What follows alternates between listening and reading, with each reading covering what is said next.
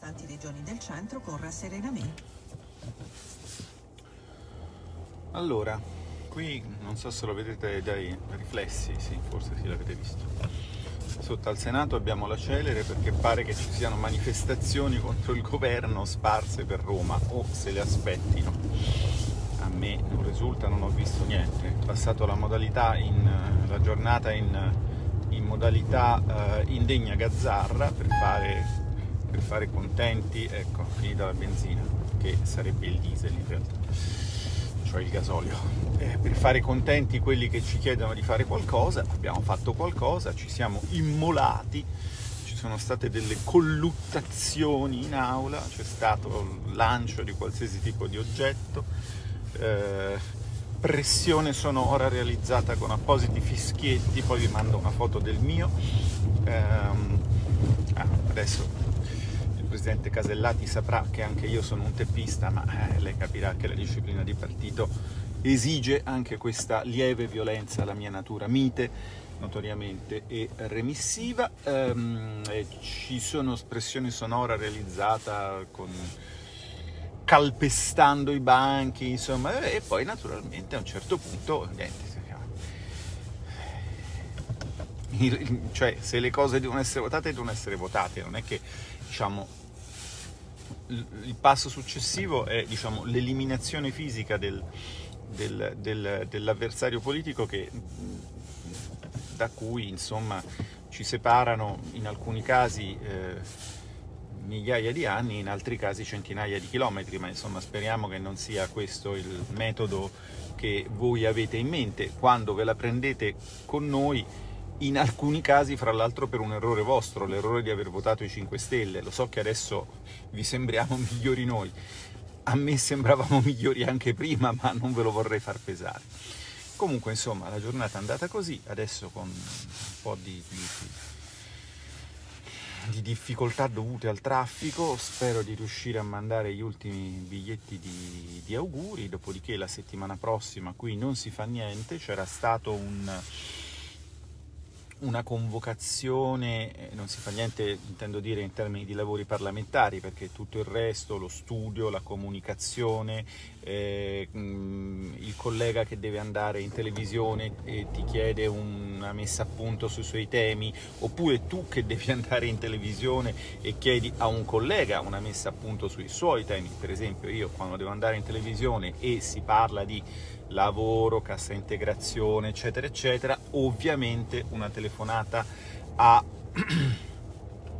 Claudio Durigon la faccio, quando si va in televisione e si deve parlare di legge di bilancio, ovviamente una telefonata a Massimo Garavaglia la faccio, quando si va in televisione e magari c'è da parlare di fisco, rottamazioni, a che punto siamo con le scadenze, ovviamente una telefonata a Massimo Bitonci o a Alberto Gusmeroli la faccio e loro sono fiscalisti quindi queste cose ce le hanno più pronte di me. E quindi dietro ogni singolo eh, e potrei continuare con gli esempi se, mm, se, il tema se la sera prima ti chiamano per parlare di MES ma nel frattempo succede qualcosa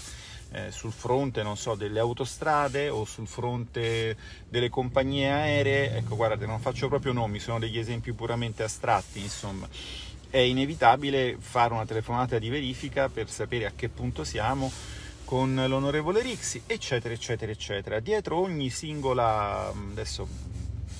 non continuo, se no poi li dico tutti, ma insomma... Ehm, ma insomma quello che voglio dire è che ehm, ognuno di noi, dietro ogni sua apparizione televisiva più o meno felice, più o meno incisiva, eh, più o meno efficace, mette anche tanto studio e quello è, fa, parte nostro, fa parte del nostro lavoro, che non è stare in aula a fare l'indegna gazzarra, che per carità quando, quando ci vuole ci vuole, perché onestamente eh, diciamo così, le modalità e, e del, attraverso le quali eh, l'attuale maggioranza sta portando avanti nella parte più significativa di essa con un completo voltafaccia eh, il disegno di legge immigrazione, insomma sono piuttosto sconcertanti sia per quel vago sapore di puerile ripicca nei confronti di Matteo Salvini, sia per quella totale mancanza di fase, eh, intendo la fase in senso fisico, insomma, di, di, totalmente sfasati rispetto al momento economico, perché togliere i tetti ai decreti flussi nel momento in cui fra un po' in Italia le perdite di, di occupati si conteranno non più come adesso a centinaia di migliaia ma a milioni, eh, insomma non lo so, cioè un dato di mera opportunità, però insomma che vi devo dire? Abbiamo deciso che gli diamo in outsourcing la nostra campagna elettorale e loro se la stanno cavando benissimo, devo dire. Vabbè, questo è quanto quanto succederà quindi al Senato la settimana prossima eh, zero, io verrò a mettere in onda l'ufficio, insomma a fare le mie cose, eh, però non ci sarà praticamente gli altri colleghi che vengono da, da, da, altre città verosimilmente non ci saranno. Alla Camera invece probabilmente si eh, cioè certamente andrà in aula la legge di bilancio e verrà approvata in questo momento si sta lavorando agli ehm, emendamenti in commissione, ci sono riunioni di vario tipo, non tutte formali, cioè non tutte sedute di commissione, anche riunioni fra i vari capo, capigruppo eh, per decidere in che modo gestire gli emendamenti. Eh, quali, su quali si può trovare un accordo, su quali invece no, eccetera, eccetera quindi loro voteranno la legge di bilancio in aula la settimana prossima, ovviamente con la fiducia, vabbè questo ormai l'abbiamo capito, eh,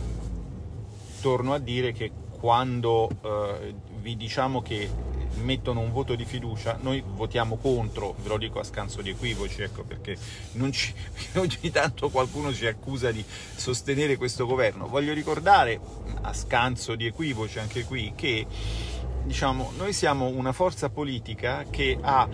tolto uh, la fiducia a un governo perché, perché, i suoi ministri e poi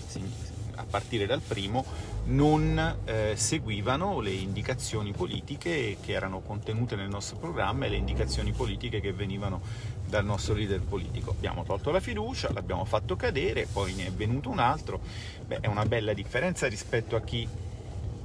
diciamo, rinnega il, il, il, proprio passato per non, per non perdere eh, posizioni o incarichi. Insomma. Questo dovrebbe essere capito ed apprezzato.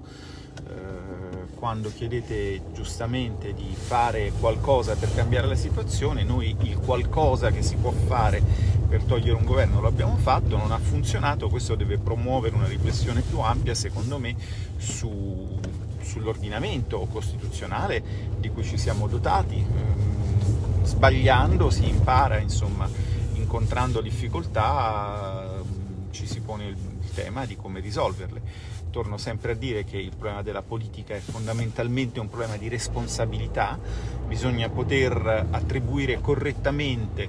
a chi le effettua le responsabilità delle scelte. In questo momento, a mio avviso, oh, l'attuale ordinamento diciamo, costituzionale di repubblica parlamentare non tanto per come è costruito ma per come viene fatto funzionare non consente secondo me questa operazione. Quindi sarà necessario evidentemente ritoccarlo. Verrà il tempo di farlo che non è il tempo della pandemia ovviamente. Allora noi invece torneremo in aula dal 28 al eh, 30 dal 28 al 30 per l'approvazione della legge di bilancio più rapida della storia. Vabbè, risparmio qualsiasi commento, anche perché onestamente non starebbe a me farne né di commenti né valutazioni né tantomeno moniti o quello che è. Mm, ne abbiamo già parlato. Vabbè è un problema di forma ed è anche un problema di sostanza, anche perché poi che cosa succederà? Succederà ovviamente che siccome il Senato è stato, diciamo così, spossessato della possibilità di intervenire in legge di bilancio, che significa per i parlamentari, diciamo i politici, quelli di lungo corso fondamentalmente, eh, cioè the others, portare soldi, un soldino sul proprio territorio, no? e, essendo stati spro, diciamo, privati, spossessati di questo, di questo, importante momento, di questo importante esercizio di democrazia che in gergo si chiama marchetta, che cosa vorranno gli onorevoli senatori di maggioranza? È molto semplice, vorranno avere anche il decreto ristori quinquies che da decreto ristori diventerà un omnibus ingestibile e inguardabile, una sorta di diciamo, legge di bilancio en travesti che servirà appunto agli onorevoli colleghi della maggioranza per fare tutte quelle marchette che non hanno potuto fare in legge di bilancio, perché se anche sono riusciti a portare avanti un provvedimento a loro caro, Beh, evidentemente, diciamo così, in, eh, alla Camera l'emendamento deve essere presentato a firma di un deputato, quindi il nome non ce l'hanno potuto mettere. Fra parentesissime, comunque, tutto questo discorso, sta vanagloria di mettere il nome sull'emendamento per spenderselo nel giornalino locale e fare vedere che si è vicini al territorio perché tu sei vicino al territorio se ti occupi naturalmente dei problemi del territorio, ma sei vicino al territorio anche se ti occupi delle porcate che arrivano da Bruxelles, questo vorrei che non venisse dimenticato. Tutta sta vanagloria poi eh, viene spazzata via dal voto di fiducia perché il voto di fiducia comporta la riscrittura del provvedimento in un unico ehm, maxi emendamento, come sapete, a quel punto quel maxi emendamento è del governo, non ci sono più nomi né cognomi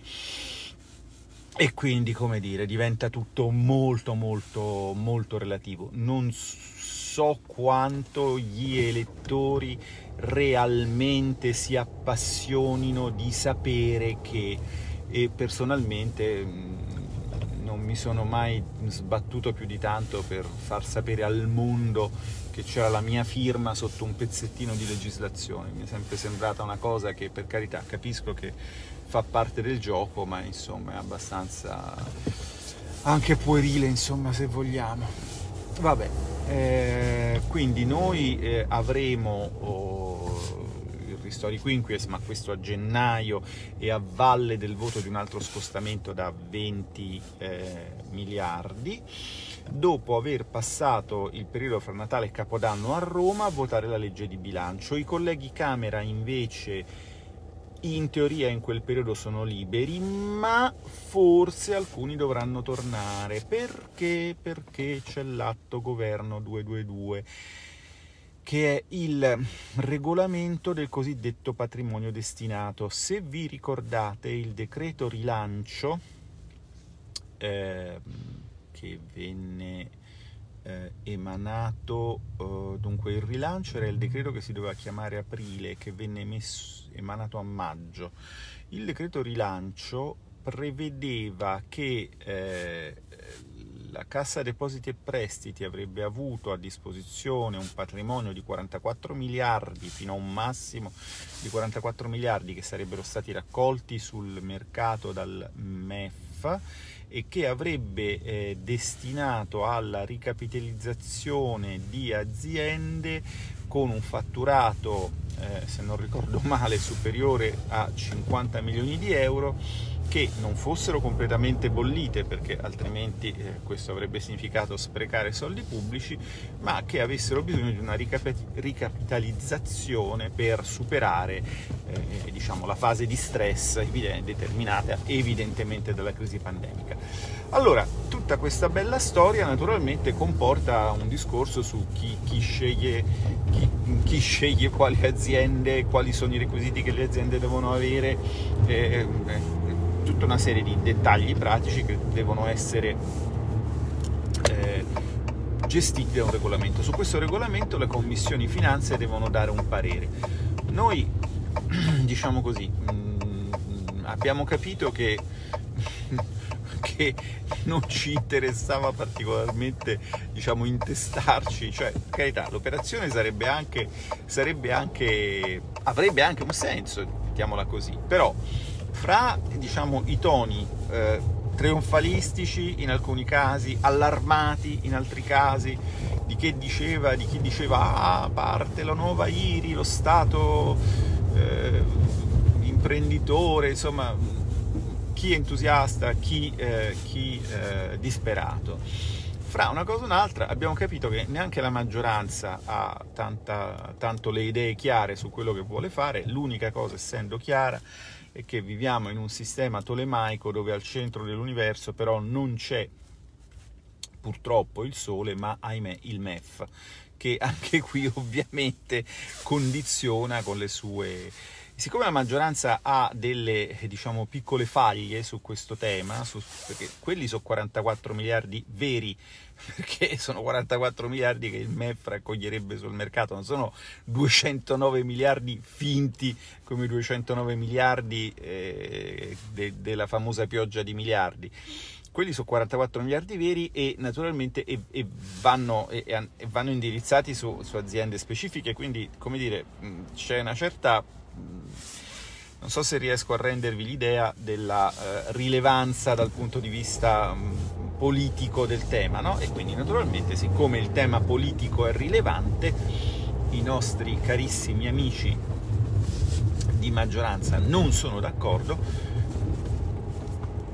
E allora, siccome non sono d'accordo, a quello che sono riuscito a capire, hanno paura di agguati fra una Camera e l'altra, motivo per il quale desiderano che il voto in consultiva sia perfettamente sincrono fra Camera e Senato. Ora, normalmente nella Camera, eh, alla Camera e al Senato, quando c'è da votare un parere, gli uffici legislativi si mettono d'accordo e in effetti il parere che viene portato in votazione è sostanzialmente identico nei due rami del Parlamento per evitare che, cioè, per dare al governo un indirizzo univoco. E questo normalmente non richiede grossissimi diciamo un meccanismo che non richiede una blindatura non so come dirvi cioè si fa così perché si fa così e quindi si fa così punto. Il fatto che questa volta pensino che il parere possa essere in un modo dai giovani irruenti e testosteronici colleghi della Camera eh, bassa. E in un altro modo dai eh, riflessivi, eh, savi e anche un po' cadenti colleghi della Camera alta, fa capire che eh, diciamo così, c'è qualche punto di frizione mh, mm, rilevante, insomma fatti loro da un certo punto di vista non è compito nostro far, fargli fare pace insomma dovrebbero farla fra se stessi e dentro se stessi anche nel senso il famoso fai pace col cervello ecco adesso qua sarebbe cortese che mi venisse offerta l'opportunità di rientrare grazie. E ehm,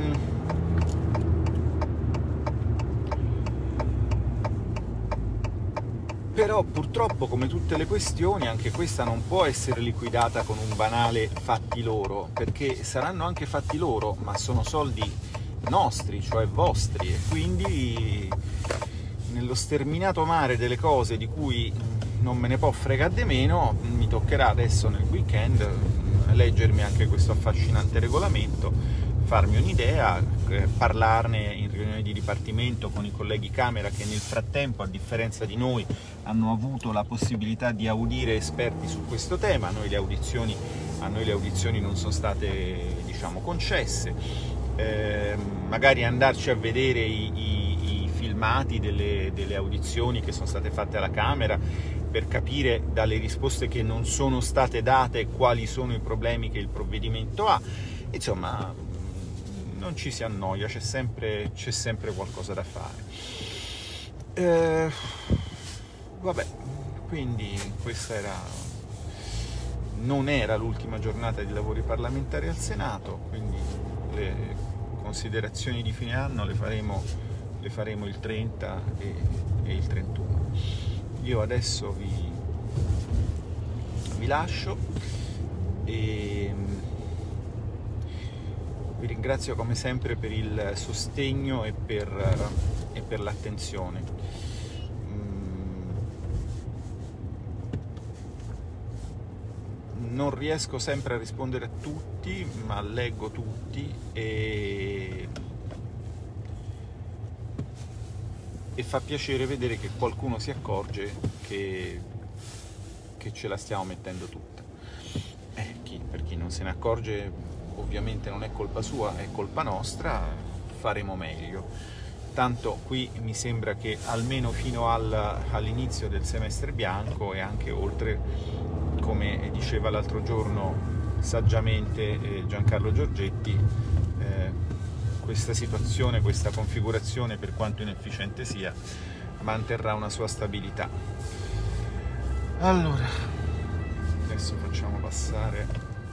le guardie e vi lascio.